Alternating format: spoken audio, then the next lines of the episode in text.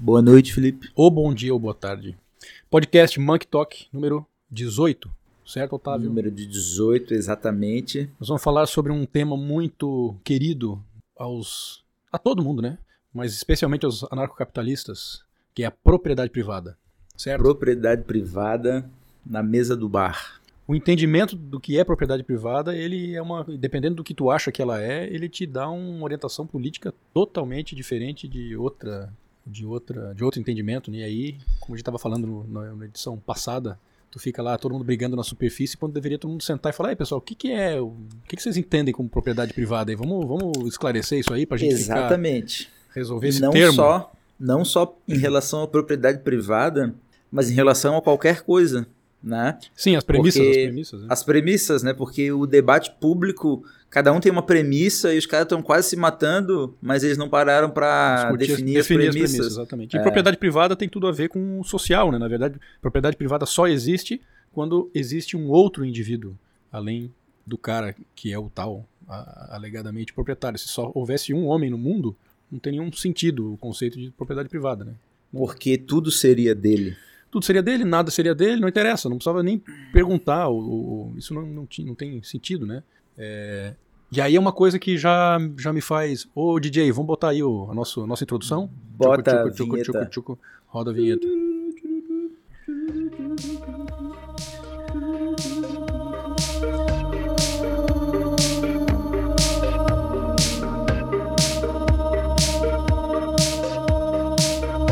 Não, porque é o seguinte, uma coisa... Quando eu comecei lá em 2016, Dilma, fora Dilma, não sei o que a gente começou a pensar um pouquinho mais sobre economia e política mesmo, né? Porque antes era todo mundo esquerdista mesmo. Aí a gente começou com esse papo dos ANCAP, aí vieram os youtubers ANCAPs. Até os direitistas eram... Todo mundo era esquerda. De esquerda, né? E aí a gente começou a pensar nessas coisas, e aí o conceito de propriedade privada surgiu na minha cabeça, como o que é isso, para que serve. E aí eu não tenho... Hoje eu acho que eu sei menos do que eu sabia, ou pelo menos surgiram muito mais perguntas do que respostas. Já teve uma época que eu achei que o conceito era bem fechadinho, bem simples. Aí tive uma discussão com um anônimo no Twitter sobre isso, que me deixou meio em dúvida de novo em relação ao conceito. Aí surgiu um monte de questão, e até hoje eu não sei direito se propriedade privada é um fato mesmo, ou em que nível ela é um fato, em que nível ela é um contrato social, digamos assim, um acordo utilitário entre seres conscientes para resolver questões, para resolver conflitos.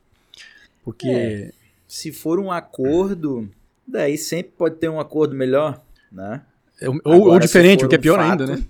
Ou diferente, o que é pior ainda. Não dá nem para dizer que é melhor ou pior, é diferente. Não, mas eu digo melhor quando, assim, de boas intenções o inferno tá cheio, né? Então o cara, se é um acordo, o cara pode reivindicar que o seu acordo, por pior que seja, é melhor.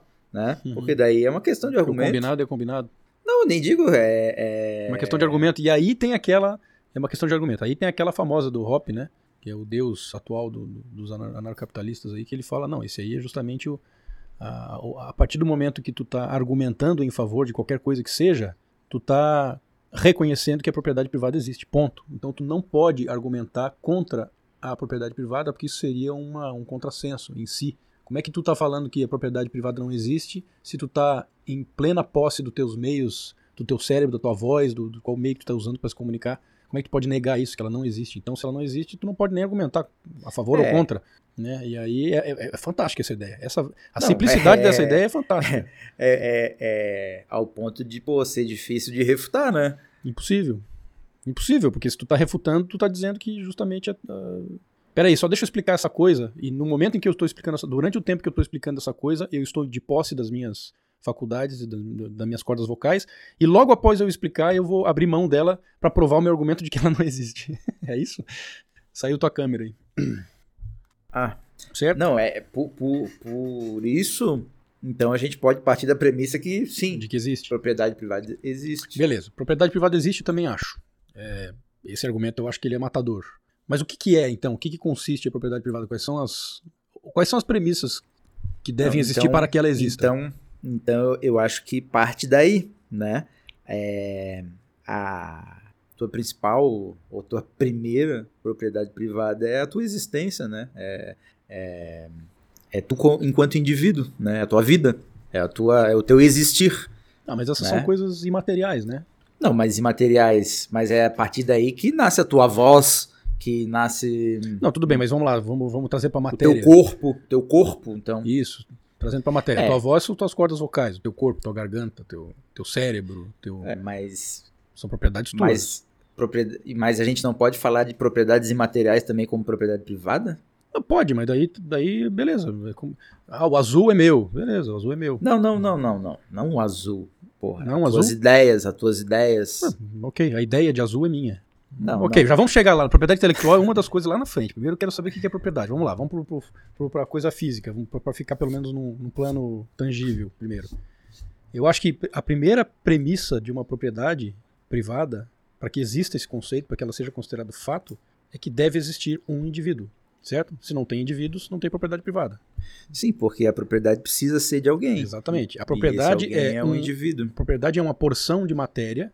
Depois a gente vai discutir se além de porção de matéria também ideias, que são coisas intangíveis, mas no mínimo uma porção de matéria, ela pertence a alguém quando alguém existe, certo? E quando esse alguém consegue controlar essa porção de matéria, certo? Por exemplo, perfeito. Eu olho uma montanha a 3 km de distância e digo, a montanha é minha. Não basta eu clamar que a montanha é minha. Aí a gente vai naquele conceito básico lá do... Eia, porra, pra gravar os nomes é foda. O iluminista aquele. Verdade. Bom, enfim. Conceito básico dele de que tu põe trabalho, tu cerca a primeira apropriação, né? Tu chega numa terra que não é de ninguém, não é clamada por ninguém. Tu cerca, põe um trabalho nela, tu limpa, tu adequadamente informa aos outros seres sencientes, conscientes que aquela propriedade é tua, numa linguagem... inteligível, e aí então tu pode declarar que ela é tua e de fato ela é tua, porque tu tem controle sobre ela, ninguém tinha controle antes, ou seja, tu não tá roubando de ninguém, e tu tá considerando que ela é uma extensão do teu corpo. Tu tem controle sobre aquele pedaço de matéria, então tu é proprietário dela. Assim como eu sou proprietário do meu corpo, ninguém tem controle sobre o meu corpo. Por mais que as pessoas tentem ter controle, elas não vão ter o controle último. Só se elas anularem a minha individualidade, anularem a minha consciência. Aí sim, bom, mas daí a gente vai para o primeiro passo. Se não há consciência, se não há individualidade, não há indivíduo, então não há propriedade, certo? Agora, se ninguém me anular, mesmo que eu seja escravo de alguém, eu estou sempre fazendo contra a minha vontade. Eu estou sendo obrigado, certo? Então, quem comanda, em última instância, quem comanda o meu corpo, esteja eu fazendo uma coisa por estar sendo obrigado ou não, sou eu que levanto meu braço, que olho para cá, olho para cima, olho para baixo, certo? Então, a propriedade privada, eu acho que é uma relação factual entre uma mente... um sistema nervoso, central, consciente, que se autoproclama consciente, né? Sobre o poder dele, uma relação dele com um pedaço de matéria, uma porção finita de alguma coisa, que responde a ele, aos seus atos. Então tá, primeira premissa é que existe um indivíduo. Segunda é que exista um pedaço de matéria a ser apropriado. Não adianta existir só consciências imateriais por aí, que nada pode ser propriedade delas, não vai existir propriedade privada. E uma característica do mundo, pelo menos da física, eu não estou falando de física quântica, isso é outro papo, mas uma característica do nosso mundo, na nossa escala, é que uma matéria, um pedaço de matéria, ele só pode obedecer a um comando por vez. Não tem como um pedaço de matéria obedecer a 2 comandos e realizar 2 tarefas divergentes de uma vez só, certo? E isso é a escassez, né? Porque se eu pudesse ter essa mesa aqui em casa e mais alguém pudesse ter essa mesa ao mesmo tempo na casa dele, ou fazendo outro uso dela, sem que eu tivesse privado disso, não existiria o problema da propriedade privada. Não haveria conflito. Porque uma mesa poderia ser multiplicada infinitamente e poderia ser usada ao mesmo tempo por infinitas mentes. Não teríamos o problema da... Então tá, primeira coisa, precisamos de uma mente, um indivíduo. Segundo, um pedaço de matéria finito que responde a só um comando. Então esse é o fato da propriedade privada, no meu entendimento. Meio inegável, né? Tô de acordo. Aí a gente, beleza, então vamos concordar que é assim. Aí é o seguinte, não é nem questão de concordar. Como é um fato, igual a lei da gravidade, que eles sempre falam, não dá para ir contra a lei da gravidade, ou a própria lei econômica da oferta e demanda, eu acho essa ótima também, quando um economista mais esclarecido fala, olha, isso é oferta e demanda, não adianta querer ir contra, não é uma coisa que a gente concordou, isso é uma verdade universal.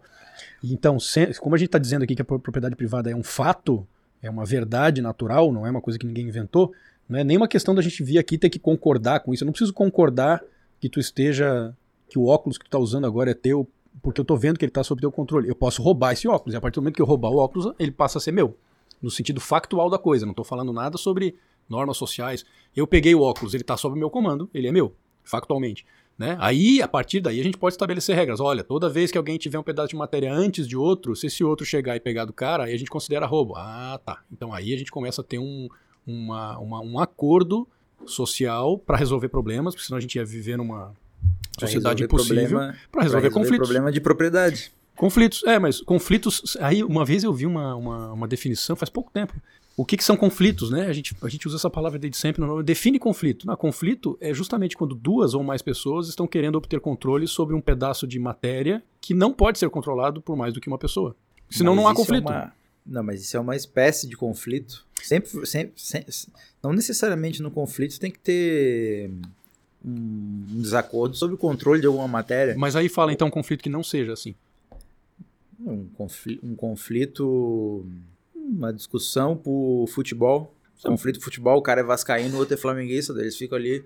Então, tudo bem, mas é uma discussão, né? Conflito. Não é um conflito. O que tu tem que resolver em relação a isso? Nada. Os caras estão discutindo porque querem. Mas, pô, os caras caem na porrada. Ah, bom, mas cair na porrada, aí é outra coisa. Quem é melhor? Não. Mas cair na porrada não é um conflito? Não, exatamente, mas cair na porrada o que quer dizer? Quem é melhor, Vasco ou Flamengo? Não, independente do mérito. Independente do mérito. Não é um objeto. Não, pois é, independente do mérito. Se eu tô discutindo que o Vasco é melhor, eu tô dizendo que o Vasco é melhor que o Flamengo, eu tô falando que o Flamengo é melhor que o Vasco, a partir do momento que a gente tá discutindo, na verdade a gente tá... Nós dois estamos concordando com uma coisa. Que eu sou dono do meu corpo e eu tenho o direito de emitir minhas opiniões, e eu reconheço que tu é dono do teu corpo e tu tem o direito de emitir as tuas opiniões. Senão eu não ia estar nem falando, eu ia te encher a cara, ia te dar um soco na cara direto. Então, nós estamos, por mais que nós estejamos com um ponto de vista contrário, tem uma coisa que a gente concorda, que tu tem o direito de falar as merdas que tu tá falando e eu tenho o direito de falar as minhas merdas que são as certas, no caso. Certo? Então, até aí, no sentido... Não há nada a ser resolvido, entendeu? Quem tá vendo de fora, um ET vendo de fora, diz, aqui os caras têm um problema. Não, eles não têm um problema. Os dois estão concordando em falar. Eu não sei o que eles estão falando, mas tá um blá, blá, blá, blá e o outro tá blá, blá, blá, blá. Não tem nada a resolver. Agora, se eles vão pra via de fato, justamente entra nessa área que eu falei. O cara deu um soco na cara do outro, quer dizer que ele tá querendo que a cabeça do cara seja arremessada pra parede. E o cara, o dono da cabeça... Em algum momento, o cara acha que o outro não tem mais o direito de falar o que ele tá falando. Independente se ele tem direito de falar ou não, ele quer que a cabeça do cara saia da posição que ela tá e vá bater na parede. Então ele tá querendo controlar um pedaço de matéria que não é dele, que é do cara, que é a cabeça do cara, entendeu? Sim. E a partir daí é um conflito. Então um conflito seria... Então eu não chamaria de conflito a discussão. Não, é no sentido estrito que eu estou falando de conflito, coisas a serem resolvidas no sentido material mesmo, porque senão não tem nada a ser resolvido. Eles podem ficar infinitamente falando um na frente do outro até acabar a pilha e ok, os dois estão concordando com isso, os dois estão em acordo. E nesse caso, por exemplo, então, uma luta de boxe seria um conflito? Não, os dois estão em acordo. Numa luta de boxe? Sim, numa luta de boxe os dois estão falando assim, ó, é igual ao aluguel. Durante este período... Você tem o direito...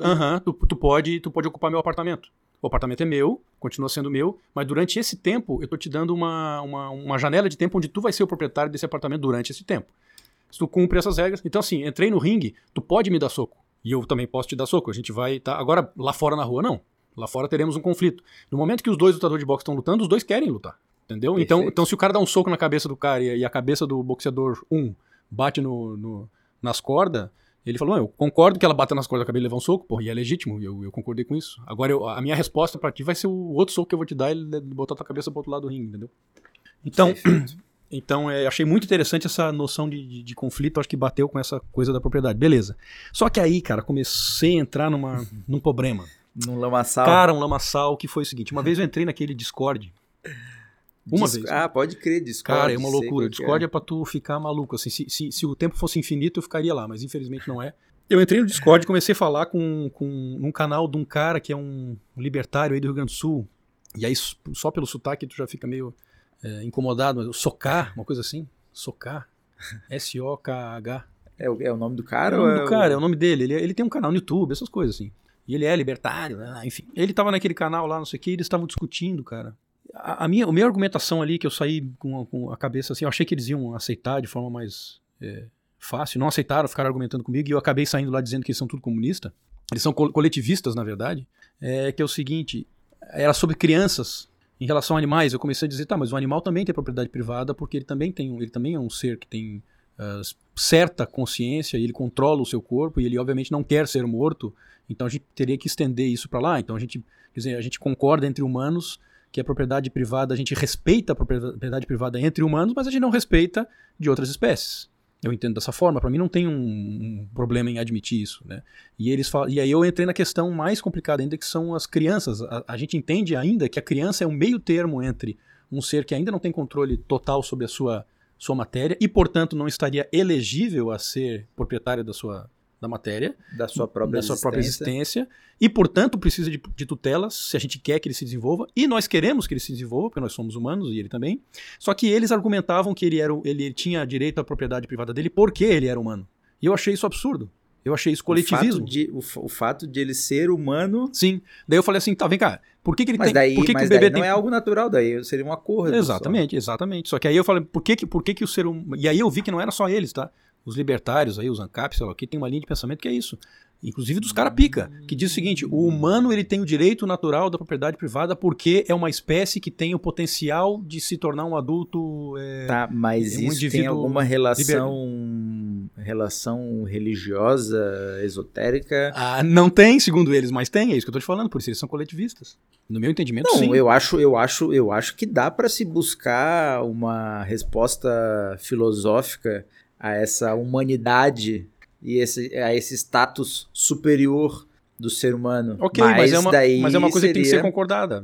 Tu não vai conseguir argumentar até o último fio de cabelo e a pessoa não ter como negar. Vai ser exatamente, um acordo. Vai ser um acordo, porque não vai dar para chamar de verdade. Exatamente, perfeito. É isso aí mesmo, é isso que eu argumentei. Porque isso que tu trouxe como definição de propriedade, não dá para discordar. Né? Exato. Agora, é um fato. Ah, não, o ser humano é devido à sua própria consciência. Cara, aí eles vêm com aquelas palavras, é ontologia, se não me engano, é ontológico, é um ser ontológico. Depois eu procuro. É, vê aí no Google o que é ontológico, cara. Não, mas eu acho que não pode existir a raiz esotérica, né? É isso, ó.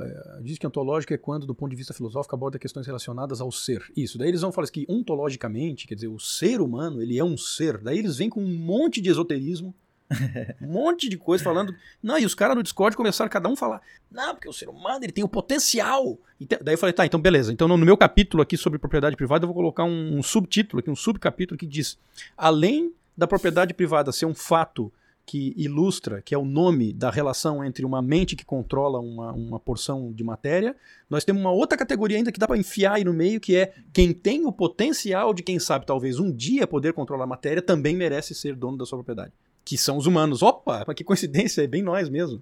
Coincidentemente são os humanos e não são os macacos. Daí eles falam assim, não, mas o macaco não tem potencial. Cara, e se vier um ET e botar um chip na cabeça do macaco, fazer ele mais inteligente. Vamos dizer assim, quem seria o proprietário de um bebê?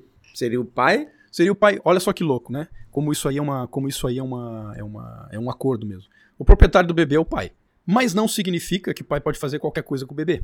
Porque se o pai for botar o bebê para ser um calço do sofá, por exemplo, e ficar esmagando o bebê só porque o sofá tá bambo e ele põe o bebê ali, os libertários vão dizer que ele não tem o direito de fazer isso, porque o bebê é dono do seu corpo, ele tá sentindo dor, ele tá sendo maltratado e é propriedade dele. Por outro lado, o bebê faz com a sua propriedade coisas que nenhum outro ser com sua propriedade pode fazer sem ser retaliado, que é invadir a propriedade dos outros. O bebê joga as coisas fora, derrama as coisas em cima da mesa onde não deveria, pega a coisa dos outros, põe na boca, baba tudo, caga, mija na cabeça, entendeu? O bebê não tem controle sobre a sua propriedade, ele nem mesmo ele quer fazer aquilo. Mas do ponto de vista seco, factual, o que o bebê está fazendo é extrapolando os limites da sua propriedade e interferindo na propriedade dos outros contra a vontade dos outros. Ele tá quebrando a lei de propriedade e, portanto, seria justo que fosse retaliado. Então, se uma criança... Não, mas a retaliação, ela é conforme o interesse do ofendido. Tudo bem, mas o ofendido sempre vai ter o interesse de refazer a sua propriedade que foi desfeita, no mínimo, não tô falando... Não, mas ele pode entender que, porra, é um bebê, né? Ah, pode. Ficar tranquilo, claro, ele pode entender, mas eu tô saindo do fato daí. Não, tudo bem, tu tá dizendo assim, não, ele tem o direito, teria o direito de retaliar, de ir lá mijar no bebê. Factualmente, teria. Mas daí se achou uma solução para isso e falou, não, o bebê é... Tu imagina que nós fôssemos totalmente insensíveis. Os seres humanos fossem insensíveis com os outros. Que eles fossem simplesmente máquinas calculistas para aumentar as vantagens pessoais, tá? E em função disso a gente teria amigos, ainda assim a gente teria amigos e casamento, a gente abriria mão de algumas coisas, abriria mão do controle sobre a nossa propriedade por um certo tempo, em certa extensão, porque a gente tem cálculo frio friamente calculado na nossa cabeça que a gente quer atingir o objetivo tal, então eu vou deixar minha mulher fazer isso, isso, aquilo, porque em troca eu vou ter aquilo, beleza. Só que se todos nós fôssemos altamente frios e calculistas e tivesse uma criança na rua de 3 anos, perdida, que não vai me oferecer vantagem alguma e que tá, porra, invadiu meu gramado, eu posso eliminar aquela criança, se eu fosse totalmente frio. Mas eu não sou, graças a Deus, a gente tem coisas embutidas na nossa cabeça que nos fazem... ter aversão a esse tipo de reação, mas é por causa dessas coisas que a gente tem aversão e não por um outro motivo, né? Qualquer coisa que invada a minha... Isso talvez não reforça esse fenômeno de não somos só... O ser humano não é só fato. Realmente existe essa empatia, né? É algo que está, né? Não é uma hipótese, não é uma possibilidade, é uma verdade. Daí também é uma verdade. Sim, né? É uma verdade que a gente tem esse valor embutido no nosso cérebro, a gente tem esse valor, a gente tem essa repulsa quando atitudes que vão contra isso, que machuquem inocentes acontecem, a gente tem essa repulsa, mas isso não está ligado com essa ideia factual de propriedade privada, entendeu? Isso vai contra essa ideia de factual de propriedade privada, são exceções que a gente faz inconscientemente e a gente foi moldado pela evolução a pensar assim, mas são exceções. A gente não consegue aplicar a regra da propriedade privada com seres que a gente que não tem capacidade de serem proprietários das suas... A gente não consegue culpar uma criança pela violação da propriedade dos outros quando ela faz, porque a gente sabe que ela não tem controle sobre aquilo, a gente abre essa exceção para ela. Já se for um animal, veja bem, né? Se for um animal... Mas será que a gente abre uma exceção ou será que isso também não é uma verdade? Como assim uma verdade? No sentido de que, cara, está gravado em algum lugar que não se pode retaliar uma criança porque ela urinou na nossa propriedade. Não, tudo isso bem. É uma verdade. Isso tudo bem, mas olha só a tua frase. Mas olha só a tua frase. Mas olha a tua frase. Tu falou a criança urinou na nossa propriedade. Tu não está subvertendo a lei da propriedade aí. Tu entende que a criança urinou na nossa propriedade. E que se fosse propriedade. Ok, na tua propriedade. Tu entende que a propriedade não é da criança. Entendeu? Sim. Assim como entenderia que se fosse um adulto que viesse pegar um ramo da tua árvore ou uma maçã da tua árvore dentro do teu quintal, tu entenderia que ele não teria o direito disso, um adulto. E tu seria mais duro com o adulto. Mas eu também entenderia que não se pode retaliar uma criança. Eu entendo isso. Não se pode retaliar uma criança porque invadiu a minha propriedade. Tudo bem, mas não é pelo fato de ela não ter invadido a tua propriedade. É pelo fato de que crianças... Sim, não é pelo fato. Exatamente. É pelo fato de que crianças... Claro. Isso. Exatamente. Então, assim, existe o fato da propriedade, um fato... E esse fato depende da existência de um indivíduo que controla um pedaço de matéria. E também existe o fato de que não se pode retaliar crianças por invasão de propriedade alheia. É um fato? Não, o fato é que existe essa regra na cabeça, você está falando. Não é uma regra, é um fato. É um fato. Como a justiça é um fato, como a verdade é um fato. Né? Agora... Não, tu não pode dizer que existe um fato... Uma regra não é um fato, uma regra escolhida. Não, mas a justiça não é uma regra, a justiça é um fato. Por exemplo, a justiça, né? É justo retaliar uma criança porque ela invadiu a propriedade privada alheia? É justo? Isso é justiça? Não sei, podemos discutir. Não é justo. Não é justo. Tu sabes que não é justo, todo mundo, por quê? Porque justiça não é um contrato, justiça não é um acordo, justiça é um fato. Ah, mas aí tu tá fazendo uma frase tautológica. Quase tá falando que não é porque não é. Mas é que não é porque não é. Não, mas não é porque não é. Não é porque não é. Não é porque isso está gravado no ser humano entender o que é justiça. Justiça existe. Do mesmo jeito que existe o polo positivo e o polo negativo, existe a justiça. Existe o justo e o injusto. E tu sabes que retaliar uma criança porque ela invadiu a propriedade privada... E retaliar um cachorro. Daí depende. Por quê? Porque um cachorro não é uma criança. E? Porque um cachorro não é uma criança. Porque um cachorro não é um semelhante. E o ser humano, ele está programado para ser empático com os seus semelhantes. Mas olha só, vamos lá. A gente está definindo duas coisas assim que, no meu entendimento, são completamente diferentes. Uma coisa é o fato da propriedade que eu acabei de falar. Isso é um fato físico. Não é. Tá, um fato passível. Físico, beleza, um fato físico. A justiça não é um fato físico. É um fato, mas é um fato. Tá bom, então, é um fato físico, então vamos dar um outro nome. Tá bom, tudo bem. Então tudo é fato. Então eu vou dar um outro nome para essa coisa que é propriedade. Não, tudo é fato. Não, então, eu não falei isso. Que não é porque, fato, então? Não é porque a justiça é fato que não é fato, e tudo é fato. É bem diferente. Não, o que não é fato? Tudo que não é fato, porra. O que não é fato? Pô. É porque, assim, tudo, o que não é sim, tudo que é não. Tudo que é sim é sim. O que não é fato não é fato. Não, não, mas isso não resolve. Quer ter um exemplo? Sim, isso é um exemplo. De algo que não seja fato. Isso. É, a gente não está fisicamente no mesmo lugar. Isso não é um fato. Não, isso é um fato. Não estamos fisicamente no mesmo lugar. Né? Isso é um fato. O fato que não é... Nós estamos no mesmo lugar. Isso fisicamente não é um fato. No mesmo lugar. Isso não é um fato. Isso não é um fato. Entendi. Isso. Nós achamos que crianças não devem ser retaliadas por violar a propriedade dos outros. Isso é um fato. Não, daí tu tá falando assim, quando as palavras têm poder, né? Então tu fala quando achamos, se a gente acha não é um fato. É porque olha só a confusão. Uma coisa é a seguinte, nós achamos, nós estamos convictos, nós fomos programados para, nosso cérebro está embutido com a ideia de que as crianças não devem ser retaliadas por violar a propriedade dos outros. Isso é um fato, concordo, isso é um fato. Agora, as crianças não devem ser retaliadas, isso não é um fato, isso é uma ideia. Talvez em outro lugar, em outro tempo, isso não seja verdade. Como é que tu vai dizer que é um fato? Talvez numa outra cultura, em algum momento, as crianças devam ser mortas por não sei, vou saber. Como é que vai dizer que isso é uma ideia? Porque é isso que eu estou te falando. Se de repente uma cultura tiver uma ideia de que deve se matar crianças, isso é injusto. Eles lá podem... Só que agora... Okay, mas então como essa coisa subjetiva? O conceito de justiça é que nem o conceito de verdade. Tu acha que não existe verdade, então... Eu acho que existe verdade, mas não é essa que tu tá falando aí. Justiça, a justiça é... Por exemplo, eu tô falando do conceito de justiça. É como a verdade. Tu não consegues enxergar fisicamente o conceito de verdade, da verdade, né? Mas justiça e verdade são praticamente a mesma coisa. Inclusive. Né? Então, assim, se um dia uma cultura decidir que os mais poderosos são os donos de tudo... Tu sabes que isso não é justo.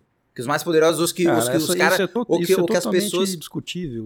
Não é, mas não é. Não, imagina. Não é discutível. Se um dia a gente descobrir... de justiça não é discutível. Se um dia a gente descobrir que, em algum momento, alguns seres humanos achavam que outros seres humanos pertencentes a, segundo eles, castas inferiores, podiam ser escravizados pelos outros. Mas eles estavam equivocados no conceito deles. Porque a justiça hoje, tu sabes o que é justiça, tu sabes que eles estão equivocados, que isso não era justo. Eu posso dizer também por mais que um cachorro, eles achassem justo. Pode dizer também que um cachorro... Tu consegues entender que o Juvenal acha de justiça não quer dizer que aquilo é justiça. Justamente, igual ao bebê. A justiça é um conceito universal, independente do que os outros acham, porque é um fato. Não consigo ver isso, porque não sei o que tu quer dizer. Tu pode aplicar isso no que tu quiser. Tu sabes o que eu quero dizer. Não, claro que não. Claro que não. Eu tirar a vida de uma outra pessoa, isso vai ser justo em alguma sociedade? Não, eu sei que isso tem um peso. Sendo que a pessoa não fez... Eu sei que essa frase tem um peso, que é pesada pra ti, pra mim também é. Eu sei que é. Mas eu não vou colocar essa frase, tirar a vida de outra pessoa, é injusto. Eu sei que é super feio isso, mas eu não vou usar esse peso emocional pra dizer que isso é uma verdade universal e que isso é a justiça. Eu não sei que porra que é a justiça. Mas é. A gente tá falando sobre duas coisas, por isso que eu propus dar um outro nome, então. A gente tá falando sobre dois fenômenos. Um é um fenômeno físico, beleza, inescapável. Fato físico, beleza. Mas é isso, mas assim, a gente não pode acreditar que só existam fatos físicos. Essa é outra frase, que a gente não pode acreditar que existem só fatos físicos. Da onde veio essa frase? A gente não pode acreditar que só existam fatos físicos. Então eu estou restrito a ter que acreditar que não existe só físico, porque o Otávio disse. A gente pode acreditar, então. A gente pode acreditar. Óbvio que pode. A gente pode acreditar, mas não existem só fatos físicos. Existem fatos que não são físicos. Ou não é verdade? A gente pode acreditar, mas não existem fatos só físicos. Acredita. Claro, tu pode acreditar no que tu quiser, mas então só existem fatos físicos, não existem fatos metafísicos. Não existe. Talvez não. Por que eu tenho que acreditar aí? Sei lá, eu não concordo, eu não acredito. Eu sou agnóstico em relação a isso aí. Eu tô fazendo uma prova, porque... olha só, eu tava fazendo uma prova sobre um fato físico que eu consigo provar, pelo menos argumentar, e eu não consigo achar refutação para ele. E aí tu tá me falando, tu tá querendo argumentar um fato que é metafísico, sei lá como é que tu tá chamando, dizendo que não é possível que não haja. Isso não é argumentação. E tu não vai conseguir provar. Eu vou continuar podendo acreditar que ele não existe. Eu não tô nem dizendo que existe ou que não existe. Eu tô dizendo que eu sou agnóstico, tá? Porque não tem um argumento irrefutável dizendo que a justiça é uma coisa universal e que, é coisa blá blá blá. Isso é um blá blá blá de cérebro. Então, então vamos lá. Tu estás apegado ao materialismo, né? Isso é uma filosofia materialista. É o nome que tu quiser, mas a questão é... Porra, tu só, tipo assim, pra ti só existe o que é físico, o que é matéria. E nada do que seja matéria pode ser um fato, é isso que tu tá falando? Não falei isso. Que não existem fatos fora da matéria, fora do... Não, tu pode voltar a fita. Eu falei que eu sou agnóstico em relação a isso. Eu não falei isso. Eu falei que eu consigo provar, eu não, vamos lá ao contrário, eu não consigo achar refutações para a ideia que eu postei aqui, porque eu botei aqui sobre propriedade de matéria, propriedade fática. Agora, eu consigo achar argumentos contra essa ideia de que existe uma justiça universal, eu consigo. Então eu não sei, eu não vou ficar aqui fazendo uma tese, eu não sei se eu chegaria depois de uma vida inteira a pensar, chegar à conclusão que sim, existe uma justiça universal, imutável, ou não existe. Eu não sei, não é meu trabalho, não vou fazer isso, nem me interesso. Agora, não vou dizer que existe, eu não vou dizer que não existe um bule rodando em volta de Saturno. Pode ser que exista, eu não sei, não posso provar que não tem. Agora, por isso que a gente tá falando sobre coisas completamente diferentes. Agora, é engraçado que tu fala assim, ó, tu acabou de falar isso. Nós temos que acreditar que não é só a matéria que existe. Daí eu falei, não, nós não temos que acreditar. Ah, tudo bem, a gente não tem. Mas tem. Mas tem coisa que não existe. Ah, então, então não vamos sair desse argumento. Não, mas é porque assim... Não serve pra nada. Não, tudo bem, mas só pra gente se entender. Ah. Tu não consideras que as coisas que tu não pode provar como fato, tu achas que elas podem existir como podem não existir. E tu não se interessa nem pela investigação... se elas existem ou não. Tu prefere ficar atento àquilo que tu pode provar como fato. É o que eu consigo, né? Então daí tu acha assim, não, então é... Vamos lá, vamos falar de justiça, então mudar o tema. Digamos assim, ó, vamos falar de justiça. Justiça é uma coisa tão ampla e tão profunda, e tão metafísica, não sei o quê, que eu tenho certeza que na minha vida eu não vou conseguir definir se ela existe ou não. Porque tu chegas à conclusão de que bebês poderiam ser retaliados por invadir a propriedade alheia. Eu chego à conclusão que se a nossa espécie não fosse embutida, se nós fôssemos louva-deuses... Tá, mas nós não somos. Então... Nós não somos, então, mas isso é uma questão biológica. Não é porque tem uma justiça cósmica. Eu não tenho que dizer que eu sou assim porque... Tu estás afirmando que não existe uma justiça universal. Não precisa existir. Tá, não precisa, mas pode existir. Pode existir. Ou tu acha que não existe a possibilidade de existir. Eu não sei, eu sou agnóstico, mas assim, a explicação não precisa passar por aí. Eu tenho outras respostas aqui embaixo sobre isso. Pra que eu preciso chamar Deus pra dizer, ó, Deus explica isso aqui, que isso aqui eu não tô entendendo. Mas... É tão simples pra mim entender. Mas o que tu queres dizer? O que tu, assim, onde que a gente pode chegar, chegando à conclusão que se o homem não fosse o homem, né? Se o homem não tivesse sentimentos, a gente poderia retaliar um bebê porque o bebê não tem direito à sua propriedade. Mas onde a gente chega? Porque a partir daí, para onde a gente vai?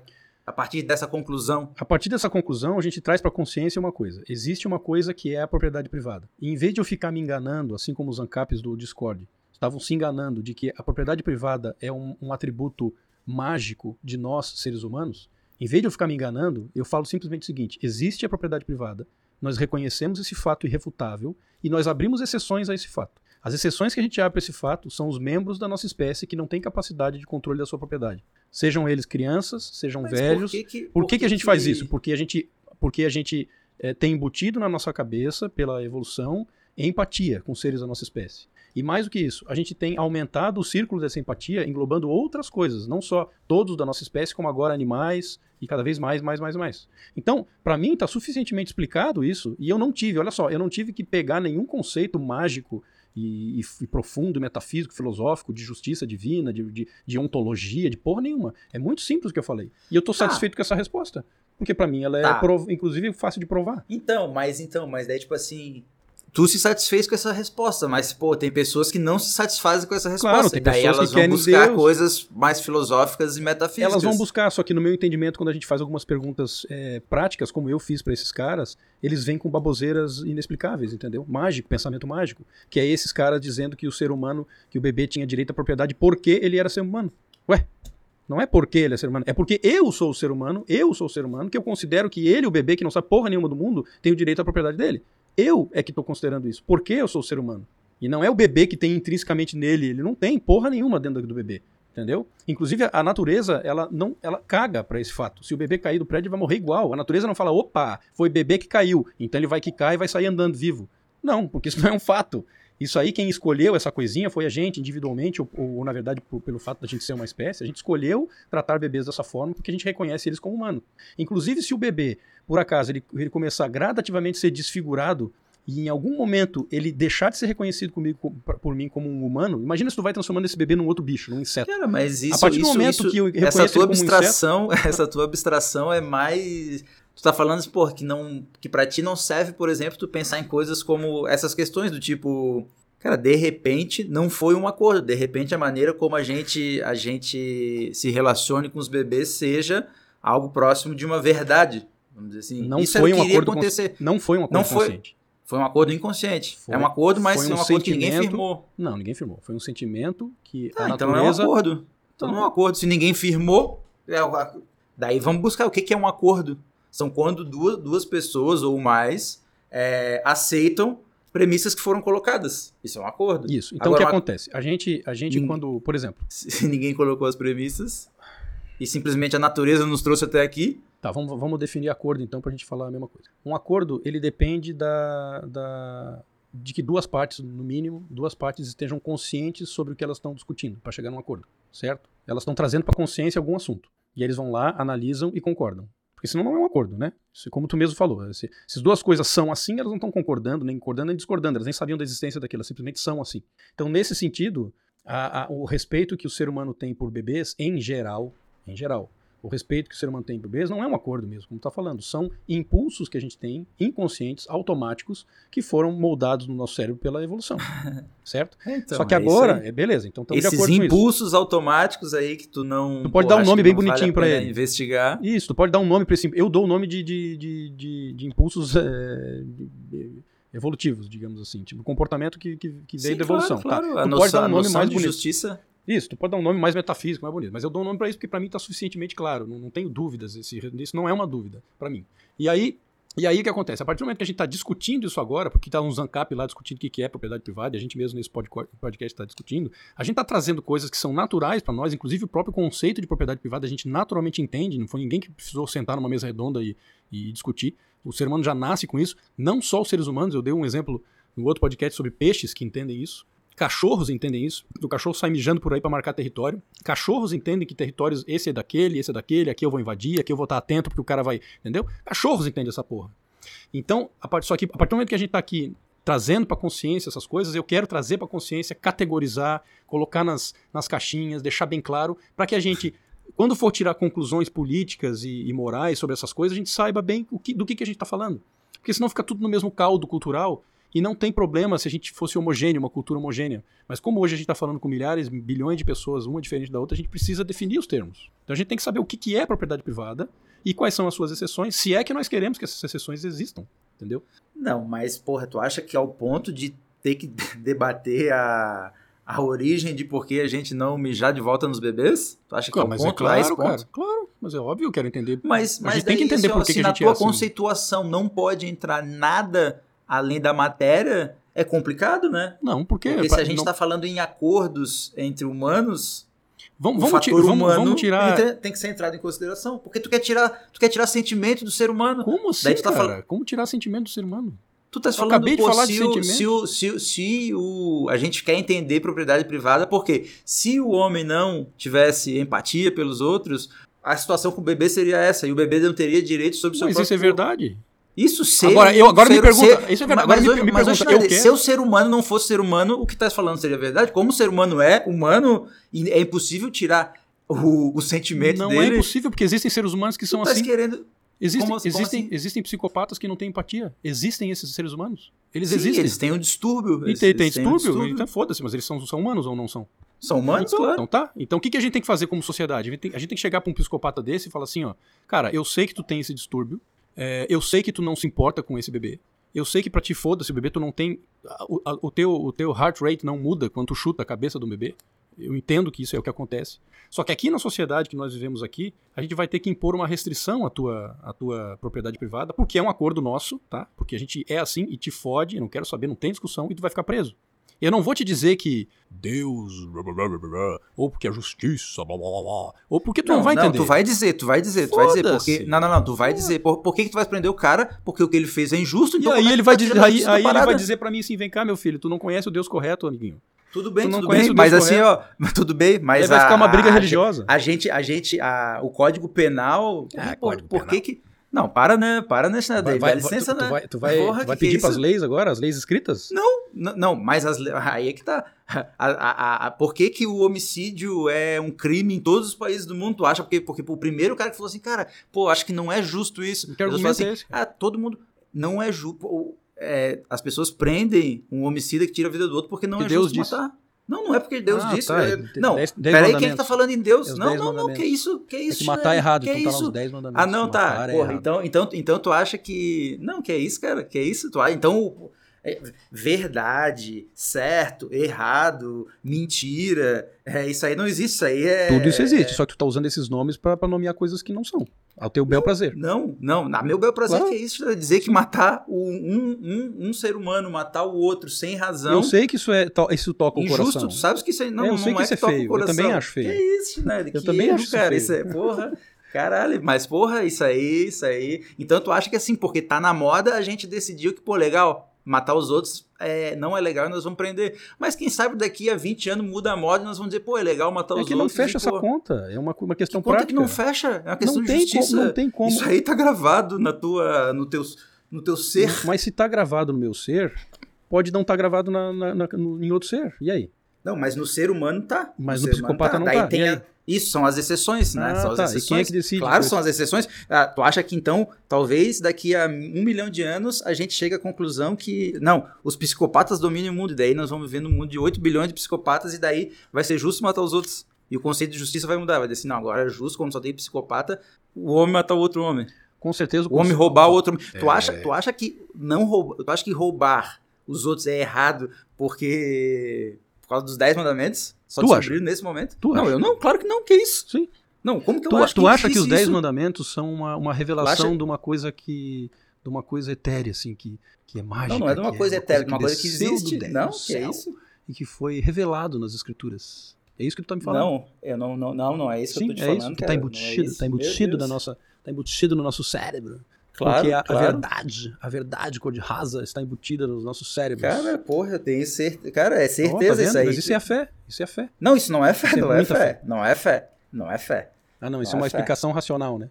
Claro, porra, claro que é uma explicação racional, mas é claro que é. Mas tu usa esse fator em todas as os cálculos difíceis e diz, tá resolvido.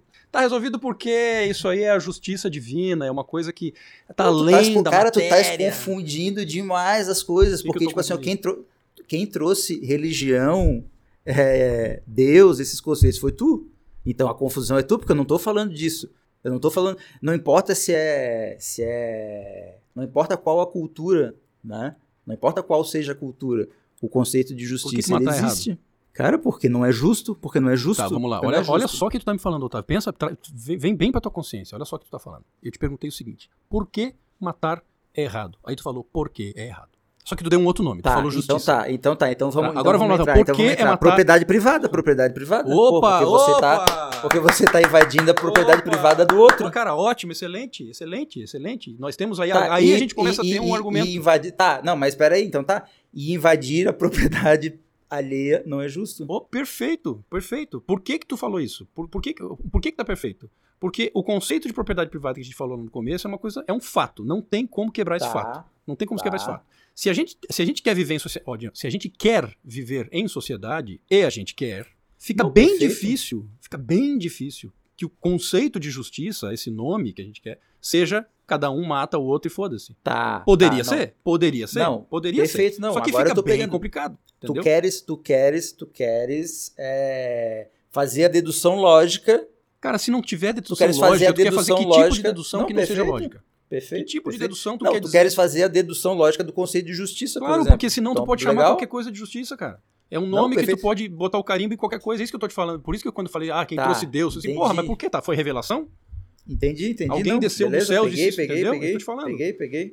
E daí, assim, o seguinte, e mais assim, ó, essa coisa... Essa lógica, e aí por isso que eu falo do peixe, do macaco, do cachorro, essa lógica ninguém pensou conscientemente, a gente já veio com isso embutido na cabeça. Perfeito. E por isso que quando a gente fala matar, e eu estou fazendo piada que isso também é uma coisa que machuca o coração, por isso é que a gente tem esse sentimento, e é tão forte esse sentimento, fala assim, não é possível que isso não é possível que esse idiota não esteja entendendo isso. Como é que eu tô tendo essa reação que meus hormônios estão sendo liberados nesse momento, com esse absurdo que o cara falou, como é que ele pode entender que isso não é verdade? É óbvio que é verdade, porra! Eu tô tendo essa reação toda porque isso é uma verdade. Eu digo, não, tu tá tendo essa reação toda porque isso é um mecanismo por milênios, milhares de anos embutido nas nossas máquinas, no nosso cérebro, porque é assim que uma sociedade sobrevive, é assim que a gente tem mais chance de viver como sociedade. Existem sociedades em que o matar é proibido, só que não são sociedades. São seres sozinhos. É o louva-a-Deus. É a porra da aranha que mata a viúva negra, que mata o marido, não sei o que. Eles não têm famílias constituídas. Mas a gente tem. E qual é a vantagem de ter família constituída? Qual é a vantagem de cuidar dos nossos filhos? Qual é a porra? Milhares, inúmeras vantagens. Mas olha só, por que que talvez, né? A gente chega a essas conclusões porque a gente tem consciência. Sim, claro.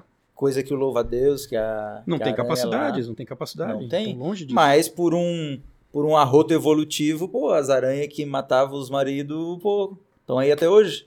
Exatamente, né? Exatamente. Mas é uma obra do acaso, exatamente, né? E não dá nem pra dizer que é melhor ou pior. Não. E a gente tava até falando... Simplesmente é, exatamente. E a gente tá falando num outro episódio aí que, o sucesso dos seres humanos, sucesso é da bactéria. Vamos falar de sucesso é da bactéria, da barata. Pô, não, mas nós estamos chegando na Lua e conversando sobre coisas metafísicas. Foda-se, o metafísico vai se tipo destruir assim, a barata. Nós estamos chegando na Lua, né? Puta, a Lua é logo ali, né? Porra, daqui a pouco as baratas já estão na Lua e tu não tá aí sabendo. Mas, cara... Não, mas então, assim, ó, o conceito de propriedade privada é a origem do conceito de justiça, verdade... Então, é uma parte dele, justamente porque existem as exceções. Assim, a gente não respeita... E eu achava isso. Eu comecei o podcast falando assim, teve um momento que eu achei que eu tinha descoberto a propriedade privada e aquilo resolvia tudo. Eu ouvi só um parênteses, eu estava ouvindo um podcast do Primo Rico com Caio Castro. Daí, olha só, daí lá pelas tantas o Caio Castro manda, o Primo Rico pergunta qual é o seu maior defeito, daí o Caio Castro manda, é a honestidade. daí lá pelas tantas o Caio Castro fala assim, cara... Eu sou muito jovem, assim, ó, eu não sei tudo, eu ainda sou muito jovem pra saber tudo. Ai, cara, não, olha... Não dá, porque eu acho que ele tá com os 30 e poucos, né? Quando ele tiver com os 40, o bicho vai saber. Mas o meu maior defeito é a honestidade. Não, isso é igual entrevista de emprego, né? Qual que é o teu defeito? Eu sou workaholic. Eu não ouvi até o fim, mas lá pelas tantas ele deve ter mandado um que eu faço muita doação, mas eu não divulgo. Isso é excelente, né, cara? Felipe Neto. Eu vou pegar esse post. Eu dou milhões. Eu vou pegar esse post aí. Eu dou milhões, mas eu não divulgo. Ai, meu Deus, cara. É tipo o argumento do Herman Hoppe ali da... Não, mas volta aí, puto. Ai, meu Deus, cara. Ai, meu Deus do céu. Vai querer correção. Eu tenho uma lista de problemas aqui na sociedade da propriedade privada. Eu tava falando agora assim, então. Existia um momento, assim, uns anos atrás, que eu descobri essa ideia da propriedade privada como um tipo um... Ah, que bom! Era isso, então. Ah, era isso.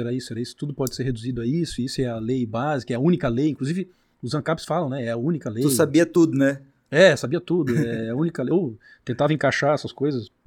Mas aí justamente surgem as exceções, os acordos. E uma das primeiras que surgiu é essa dos bebês, dos animais, que é um assunto sem fim também. Tipo, a gente falou aqui da... Cara, mas talvez eu vou ter que ler sobre essa ontologia, mas talvez valha a pena perder um tempinho ali vendo o que os caras têm a dizer, porque talvez possa ter um elo perdido aí e tu conseguir deduzir logicamente a verdade. Talvez só quem tava te falando isso não soube te falar direito. Não, mas eu entendi o que é isso que os caras queriam dizer. Os caras são coletivistas, eu entendi. É isso que a gente estava explicando. Eles queriam dizer, olha, eu entendo, eles falam assim, todo ser humano tem o potencial de ser um adulto que pode ser responsabilizado pelos seus atos, que tem consciência e tal.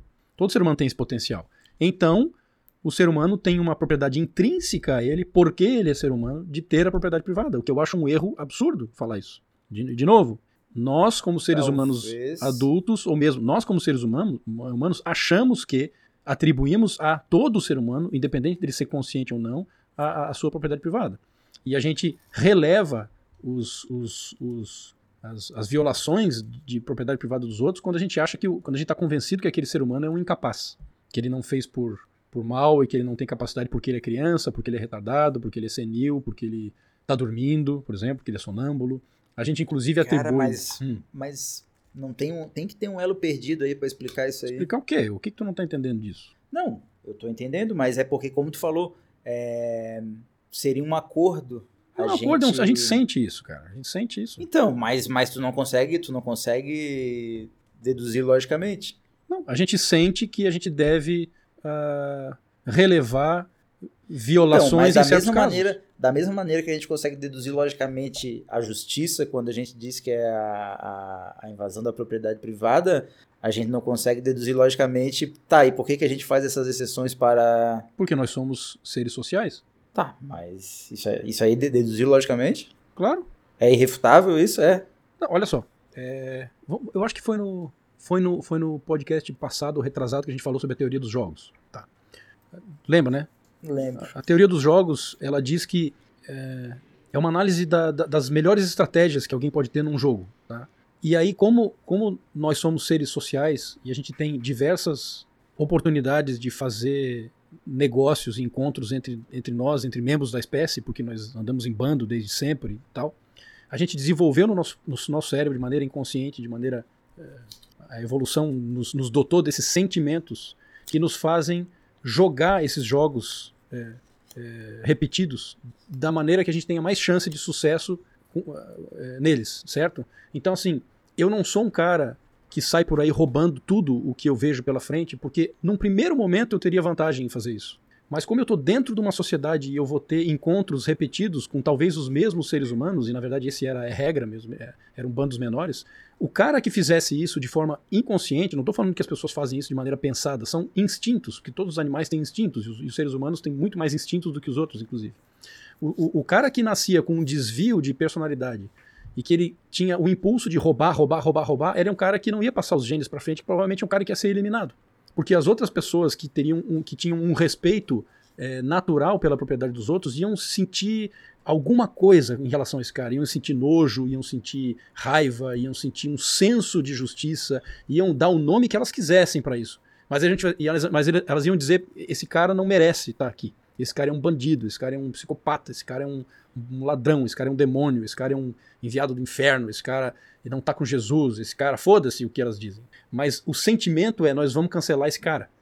E de outra forma, as pessoas que têm mais a tendência de serem confiáveis e de fato serem amigos e retribuírem e terem sentimentos de vergonha, de sentimento de às vezes até gratidão, esses sentimentos sociais que são muito acentuados nos seres humanos e que são uma coisa que a gente não escolheu ter, a gente só sente.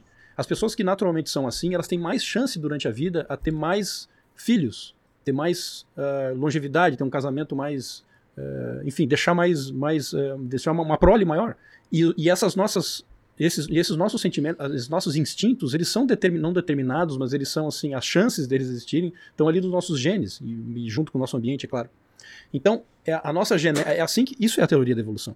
Assim como os animais desenvolvem asas e acabam voando, e cada vez melhor e mais rápido, e então uma águia ela voa em velocidade, uma gaivota não interessa muito a velocidade, mas mais o fato dela planar durante mais tempo, gastando menos energia, esses atributos, sejam físicos ou comportamentais, eles são embutidos na cabeça dos animais, porque eles vão, ao longo do tempo, dando certo. Eles dão mais chance para o indivíduo deixar a sua prole saudável. E é justamente a sua prole que vai carregar os seus genes que tem aqueles comportamentos, sugerem aqueles comportamentos.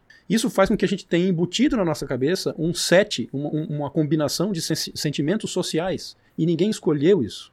E não quer dizer que isso é a verdade. Isso quer dizer que são sentimentos sociais que fazem a gente viver em sociedade porque a gente é desta espécie, porque a gente trilhou esse caminho. A gente poderia ser orangotango, que é um ser mais individual, sozinho. Orangotangos, eles vivem sozinhos. Os chimpanzés vivem mais em bando. O orangotango tem menos raiva, tem menos gratidão, tem menos amizade, ele não precisa desses sentimentos. E não quer dizer que ele está errado, que ele está mais perto da justiça divina ou mais longe. Quer dizer que ele é um orangotango. Então, esses sentimentos que a gente tem, eles não são conscientes, nada disso. A gente só está agora discutindo essas coisas e tentando trazer para a consciência e explicar logicamente. Então tu me perguntou, tu explica isso? Ah, deve ter um elo, porque tem que explicar essa questão da justiça de alguma forma lógica. Eu acabei de explicar de uma forma lógica. Eu não vi falha no que eu falei agora, pelo menos eu não consigo detectar alguma coisa que eu tenho dúvida. Entendeu? Para mim está altamente claro isso. Assim como não, pra mim... Entendeu? E são coisas intangíveis e coisas de sentimentos e de instintos e comportamentos irracionais que a gente faz e que não precisam de uma explicação metafísica. Eu acabei de explicar eles numa base puramente biológica e faz todo sentido, entendeu? Sim, Então, essas coisas, esses sentimentos que a gente tem, eles são componentes daquilo que tu chama de justiça, que a gente chama de justiça. Então, tem um componente da justiça que é o respeito à propriedade privada. Esse é um componente. Só que a gente respeita a propriedade privada em todas as ocasiões da forma mais pura possível? Não. A gente não respeita a propriedade privada em todas as ocasiões. A gente tem exceções. Por que tem exceções? Porque tem coisas que nos fazem sentir que essas exceções são necessárias, que são o nosso impulso a cuidar das nossas crianças. Especialmente dos nossos filhos, e depois dos primos, e depois dos filhos dos irmãos, e etc tal, e até chegar e na nossa raça, do nosso clã, e depois aumenta para a raça, outras raças, vai aumentando para o mundo inteiro, depois aumenta inclusive para animais. Na real, entendeu? No final das contas, as crianças acabariam sendo propriedade dos pais. Sim, né?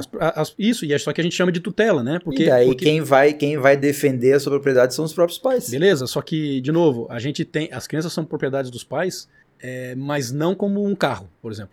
Os pais não podem, a gente sente uma aversão enorme quando ouve dizer que um pai está pensando em vender uma criança. Né? Vender a criança, botar a criança para trabalhar com 5 anos para dar lucro em casa, bater na criança para educar, porque é assim mesmo que educa, batendo na porrada. Então, e isso inclusive já foi uma norma. Mas aí é que eu te digo, né? Assim, a sociedade vê assim, o cara começou a fazer filho para botar para começar a trabalhar trabalho escravo. Uhum. Por quê? Porque o cara é o proprietário das crianças. Sim, mas a gente não... Não, eu sei, calma. Tá. Só que existe algo que me parece natural e que daí a gente não consegue deduzir logicamente que isso não está certo, que isso não seria uma exceção a um acordo. Mas por que não consegue deduzir logicamente se eu acabei de deduzir logicamente por questões biológicas para ti? Pô. Eu acabei de te dizer que nós temos o impulso de proteger as nossas crianças e quando tu vê uma criança trabalhando exaustivamente, obviamente aquela criança está sofrendo. Obviamente a pessoa que está fazendo a criança trabalhar daquele jeito está tirando vantagem para si e não para a criança. E quando a gente olha para uma criança, a gente vê, essa criança tem que ser protegida, ela tem que ser nutrida, ela não pode servir como uma máquina para dar lucro para os pais. Ah, mas ela é propriedade do pai! Foda-se! Uma parte do nosso senso de justiça é propriedade privada, mas tem partes que a gente joga esse respeito a esse fato da propriedade privada de lado. Mas daí não é quase a mesma coisa que os ANCAP que tu brigou lá estão falando? Os ANCAP estão... O que eles estavam falando é o seguinte, aquela criança, eles estavam surfando no sentimento. Eles estavam me dizendo justamente que aquele sentimento é uma coisa mágica, que ele tem validade porque ele é mágico. O que eles estavam me dizendo é o seguinte, aquela criança tem intrinsecamente o direito à sua propriedade. Por quê? Porque ela consegue controlar a sua matéria? Porque na minha descrição mais pura do que é propriedade é o seguinte, voltando lá no começo, uma mente que controla uma matéria. Se um bebê tem um peru e ele não consegue controlar o mijo, ele mija a hora que ele quiser... ele não tem controle sobre aquela propriedade. Um bebê não tem controle sobre os seus braços. Ele fica com aquele bracinho pra cima e pra baixo, né, ele fica cagando em tudo que é lugar. Ele tanto não tem controle que se ele for deixado ali vai morrer de fome. Se ele tivesse controle, ia buscar comida, porra. Ele não consegue. Então, aquele bebê, ele não entra na categoria indivíduo que tem controle sobre certa porção de matéria. Ele não tem controle. Então, ele não tem, abre aspas, direito à propriedade privada, porque de fato ele não tem essa propriedade. Ele não é dono do seu corpo. Ele não consegue controlar o seu corpo, então como é que eu vou dizer que ele é dono do seu corpo? Aí os ANCAP falam assim, não, mas ele é dono porque ele é um humano. Mas que explicação é essa? Não, mas... Ele não é dono porque ele é um humano. Ele é dono porque nós, que somos humanos adultos, nós temos esse sentimento de que a gente vai abrir exceção para esse bebê e dizer, mesmo que o bebê não cumpra os requisitos de alguém que tem controle sobre a sua propriedade, ele não tem, mesmo que não tenha, eu vou atribuir o corpo dele como sendo dele e tendo que ser protegido, inclusive, e nutrido, para que um dia ele possa ter controle sobre o seu corpo. E os ANCAPs digam, tá vendo? Ele tem o direito intrínseco. Não tem nada intrínseco, meu filho. Se ele tivesse um direito factual intrínseco, a natureza ia respeitar essa porra desse direito. Assim como... Tá, mas quando... É porque daí tu tá dizendo assim, a natureza ia respeitar, mas quando a gente voluntariamente ser... Tudo bem, é motivado por esses sentimentos, mas isso não é uma obra da natureza? Então não é a natureza agindo? Isso é uma obra da natureza através da gente, certo? Através da gente. A gente faz parte da natureza, né? A gente não tá fora da natureza, né? A gente faz parte, a gente é parte integrante da natureza, né? Então, se isso é natural, não é a natureza agindo, seja natural, é baseado nessas emoções, mas essas emoções são naturais. Pois é, só que o que eu quero dizer com natureza, olha só. Eles falaram o seguinte, o bebê tem direito intrínseco à sua propriedade. Quando eu tô segurando essa caneta aqui, essa caneta é minha, não precisa ninguém escrever em lugar nenhum que eu tenho o direito sobre essa caneta. É um fato que eu estou mexendo essa caneta sob a minha vontade. Ninguém pode dizer o contrário disso. Ninguém pode escrever, Felipe não está mexendo a caneta, ele está. Eu estou dizendo que eu estou botando ela para cima, para baixo, do jeito que eu quero. Eu tenho controle, isso é um fato. Um fato. Eu quero fazer isso com essa caneta, eu fiz. Ninguém vai me escrever e eu não preciso ler porra nenhuma em lugar nenhum. Isso é um fato. Isso quer dizer que eu tenho um direito intrínseco sobre a propriedade da caneta. Quer dizer, isso é uma descrição, eu tenho essa caneta. Aí os ANCAP dizem que o bebê também tem direito sobre o seu corpo. Só que o bebê não está controlando a porra do corpo dele. Tá, isso está entendido. E a natureza entende isso também. A natureza não consegue fazer com que eu largue essa caneta da minha mão. Porque eu estou segurando a caneta, ela está aqui na minha mão. Ela não está conseguindo fazer eu largar essa caneta aqui.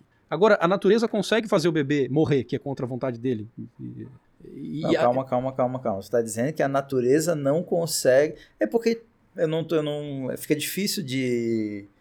Tu estás personificando a natureza, colocando a natureza como algo fora. Não, a natureza são as leis da física. Tá. A natureza são as leis da física. Tá? As leis das físicas vão nos levar... E da química também. Porque e química é física. Né? É que... Tá. Lei da física, depois vira química, depois biologia, depois psicologia, depois caralho. Beleza. Tá, então as leis da física, as leis naturais são a natureza. Beleza, e a gente faz parte disso, obviamente. Tá bom. Só que quando a gente está discutindo sobre propriedade privada, a gente já está num outro nível que a gente está considerando que existem seres conscientes, indivíduos. Tá. Antes disso, não tem sentido falar em propriedade privada. Tá. Então, a partir desse momento agora, quando eu falo natureza, é o conjunto das leis físicas. Tá. Então, assim, quando eu falo que nós...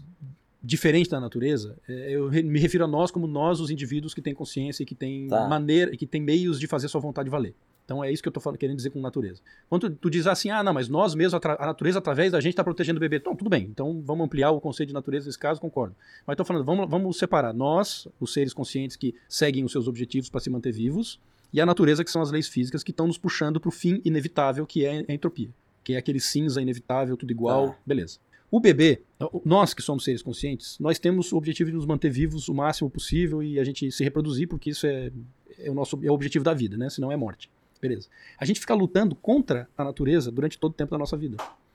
Ah, mas a gente faz parte da natureza. Não, volta que eu tô falando natureza, as leis físicas, e tô separando de a gente como indivíduos. Então, nós indivíduos, que por um momento estamos nos considerando fora da natureza, só para essa discussão aqui, porque senão não teria sentido a gente estar discutindo sobre propriedade privada, nós como indivíduos passamos toda a nossa vida, desde o primeiro momento até o último momento, a gente passa a nossa vida lutando contra a natureza.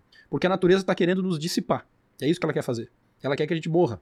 A gente come, caga, dorme, respira, tudo isso para ficar lutando contra uma força física inescapável, que no final vai nos matar todos e que vai transformar tudo numa massa cinzenta sem graça.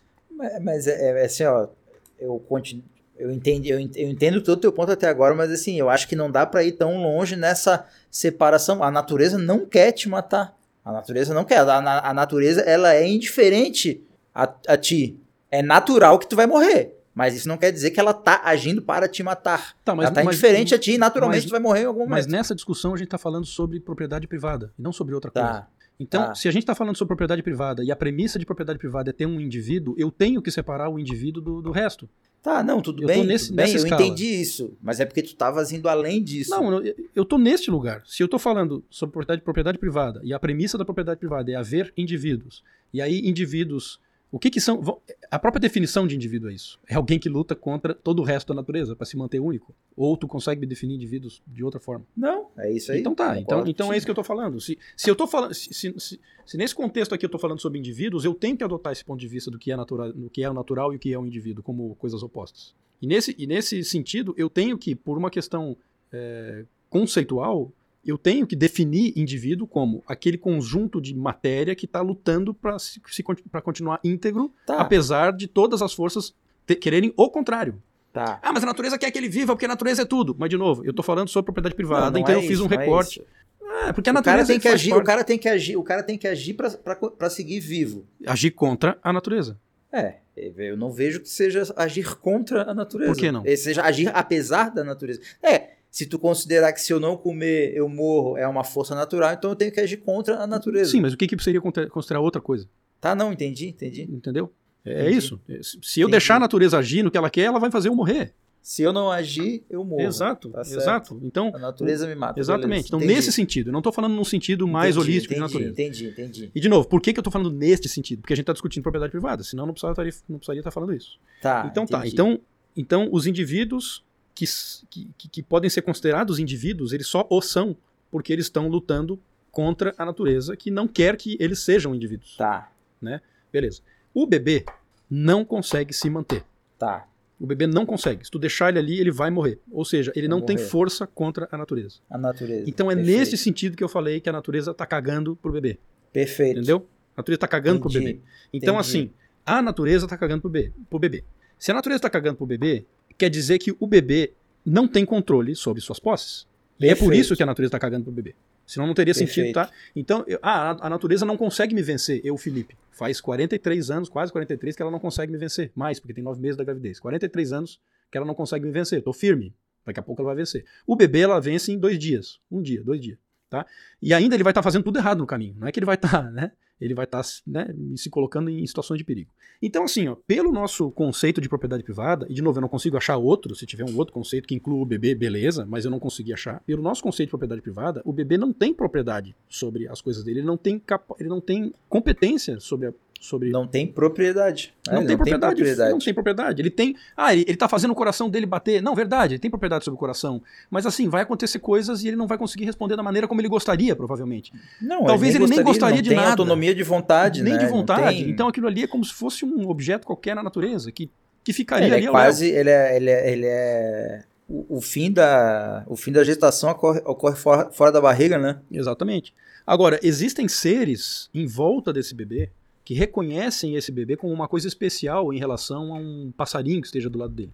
E não é porque o bebê intrinsecamente tenha alguma coisa a mais em relação à propriedade que o passarinho.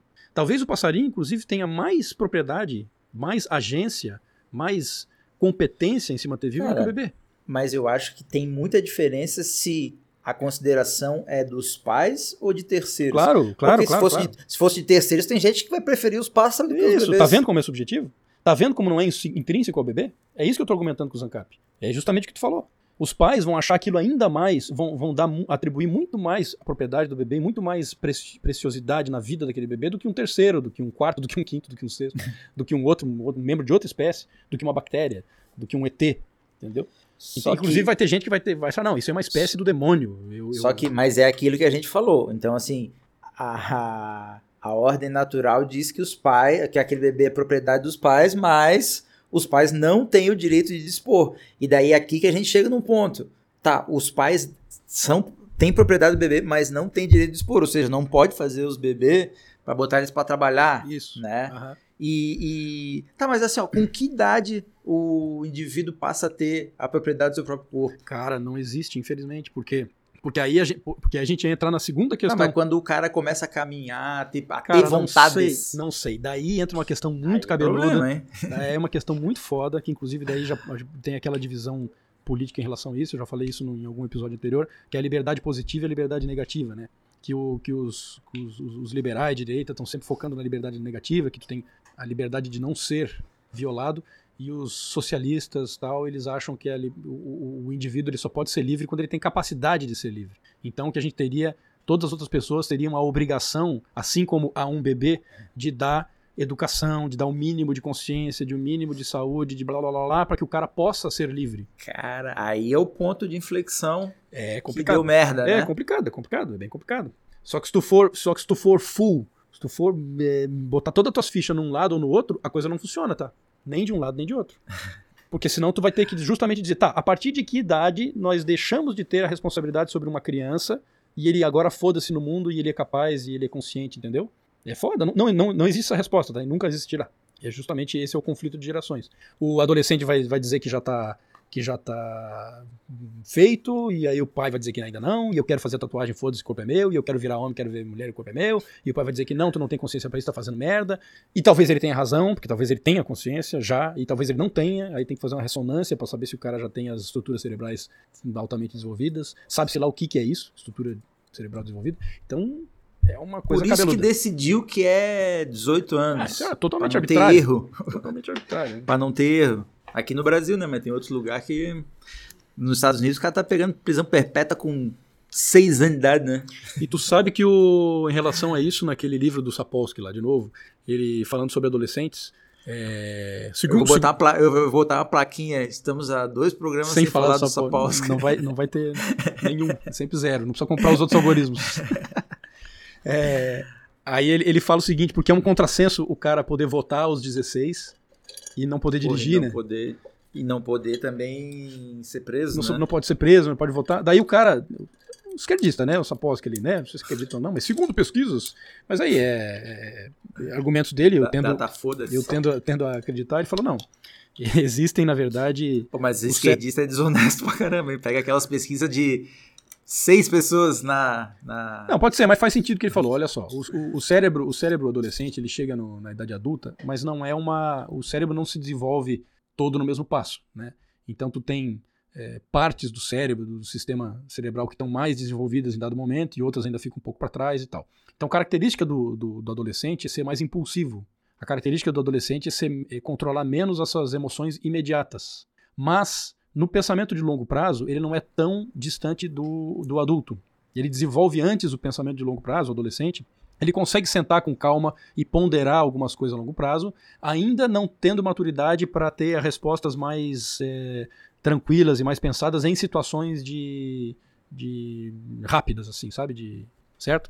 Então, aí ele diz o seguinte, isso faz com que o adolescente tenha mais capacidade, por exemplo, em calmamente decidir por um candidato ou por uma questão que exija que tu possa pensar mais tempo, do que dirigir, do que portar uma arma, do que, enfim, ser penalizado por um impulso, por uma briga de bar, o adolescente é menos passível, menos versado nesse controle de situações explosivas, assim, automáticas e pontuais do que, entendeu? Não sei por que eu falei isso, mas... Cara, mas então da idade da responsabilidade. Então quer dizer que o camarada tá dizendo que o indivíduo de 16 anos já pode votar.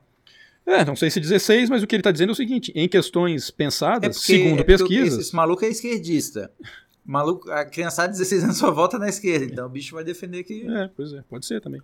Agora faz sentido isso. Faz sentido. Faz sentido. Mas, pô, eu não sei se... Eu acho que nem o adulto consegue se enxergar muito no longo prazo. Não, mas tem tudo pesquisa, comparativo, né? Tem uma pesquisa adolescentes que os caras fizeram... em comparação com adultos, né? Mesmo que adultos não sejam, o adolescente é menos ainda. Fizeram uma pesquisa, daí também essas coisas, vai saber que...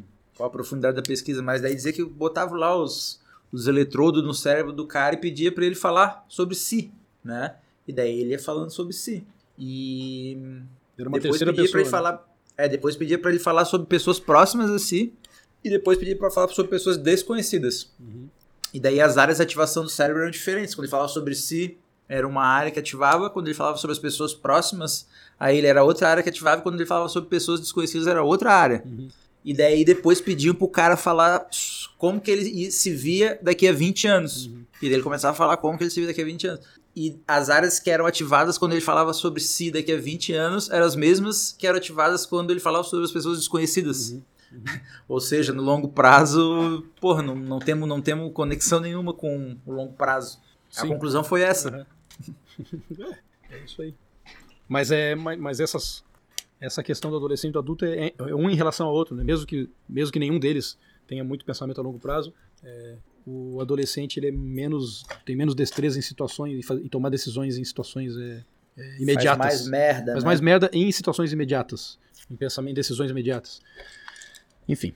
Tá, e daí então o que nós concluímos hoje? Em outras palavras... Deu quanto tempo já, hein?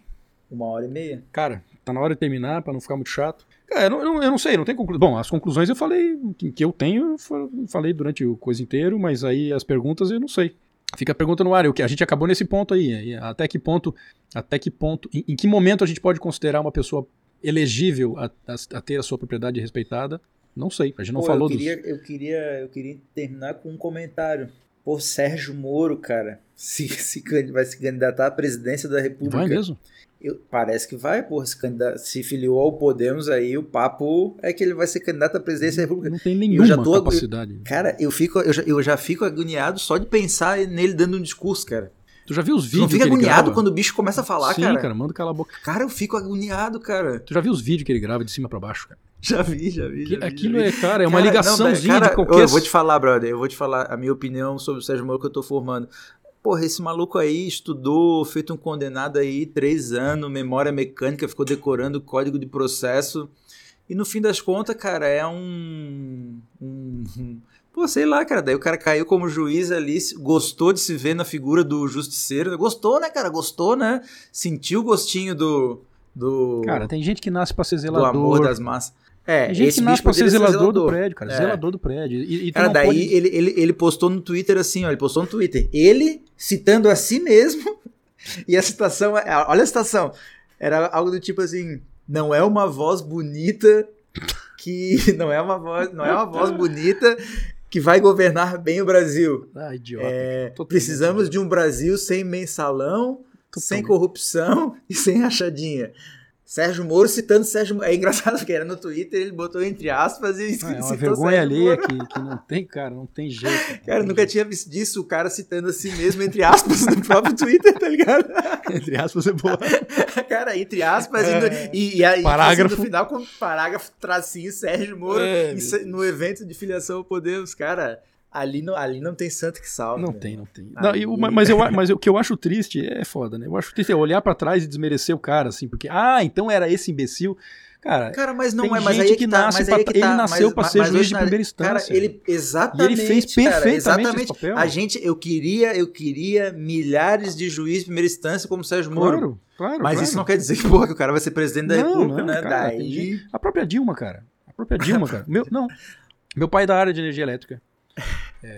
A vida inteira foi. A Dilma é da área de energia elétrica. Ela é mineira, mas se criou no Rio Grande do Sul, então as conexões dela do Rio Grande do Sul, não sei o quê. Meu pai tinha contato com a Dilma. Contato porque ela era diretora da CEDA, não sei o quê. Ele falou que ela era uma pessoa competente, ela sabia do que estava falando, ela sabia... Excelente. Tanto é que quando ela se candidatou, ele falou assim, essa mulher é boa. Meu pai falou, essa mulher é boa quando ela se candidatou. Só que ela é gerentona. Tu imagina a Dilma de gerente, cara. Gerente, ela é gerente. Tem que fazer gerente. Isso aqui, não, vai tomar no corpo, não sei o quê. O meu pai falou que ela sabia do que ela estava falando. E no sistema elétrico, sabia a capacidade de qual usina para qual usina, qual é a linha de transmissão que passa, quem precisa investir aqui. Agora, entrou no meio político, cara. Tem que falar. Ela não consegue se articular, ela é disléxica, cara. Né, cara. Ela não consegue se articular. Coisa... É igual aquele negócio que ela falou, e é foda assim. Porque ela é burra pra caralho. Aquelas coisas que ela falou de estocar vento. O do estocamento, o negócio que ela falou do 50%, 30%, 20%, não sei o quê, eram coisas que faziam sentido. Ela só não sabe falar. Esse negócio de estocar vento é verdade? Se a gente pudesse estocar vento, mas ela falou de um jeito tão imbecil, tão mal assim, falado. O que eu acho? Que fica com... Ela... Porra, é muita preparação de marqueteiro em cima e, ela... acaba perdendo a identidade. Não tem trato nenhum. É como se me botasse pra ser técnico de futebol. Não faz sentido. Felipe, tu vai ser técnico de futebol, time de futebol agora. Só que os caras caem nessas egotrip aí, né, cara? Assim, cara, o Sérgio Moro ele já caiu na egotrip de virar ministro da Justiça. Sim.